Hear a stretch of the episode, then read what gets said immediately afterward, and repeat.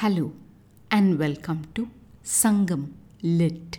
This is Nandini Karky, and in this episode, we perceive the projection of human emotions on wildlife as portrayed in Sangam literary work Kurunthogai 307, penned by Kadambanur Sandiliyanar.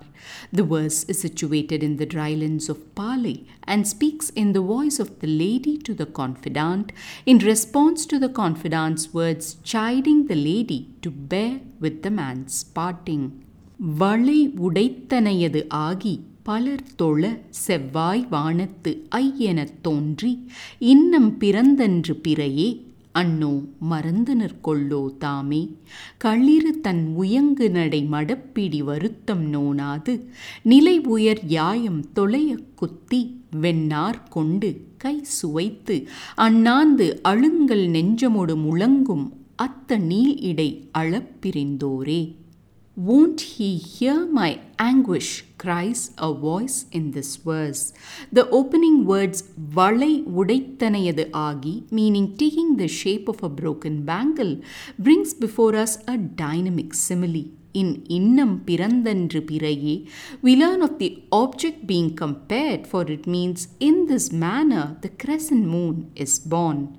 All the angst within rings aloud in Marandanar Kollo, meaning did he forget?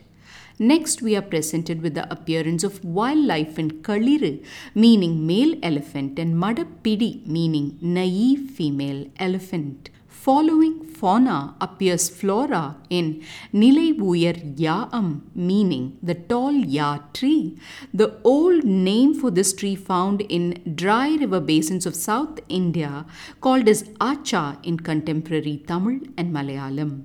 The verse throbs with pain in the words Alungal Nenjamodu Mulangum, meaning rose with a heavy heart, ending with the words Alappirindore, meaning he who went away leaving me in tears.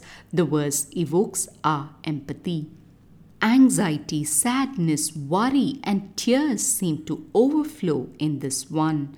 The context reveals that the man and lady were leading a love relationship when the man parted away to gather wealth for their wedding. In his absence, the lady languishes, and the confidant scolds her, saying that she must bear better with the man's parting so as not to invite slander. To the confidant, the lady says, Becoming like a broken bangle for many to worship, the crescent moon appears on the red sky suddenly. Alas, he has forgotten me, hasn't he? Unable to bear the sorrow of its young mate with a worried gait, the male elephant pierces the soaring ya tree and peels the white bark. Then, tasting it, it looks up and with a miserable heart trumpets aloud in the long paths of the drylands where the man who made me shed tears left too. With these words, the lady explains how it seems impossible for her to bear with the man's parting. What does this poem have to say about the oft repeated sadness of separation? Let's find out by listening to the lady's words closely. She starts by talking about something in the shape of a broken conch bangle. Then she continues saying that this something appears suddenly on the evening skies and is worshipped by many revealing this thing in the red skies to be a crescent moon. The lady then asks whether the man has forgotten about her.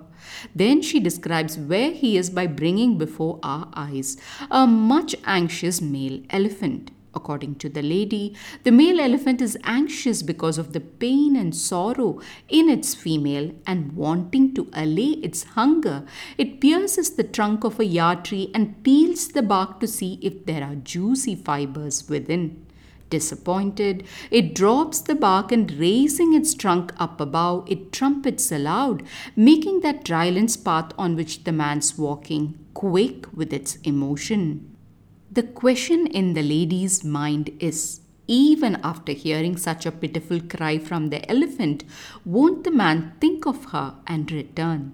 In the mention of the crescent moon, the lady implies that the night is upon them and the man is nowhere to be seen still, perhaps also thinking about how he parted on a crescent moon night some time ago.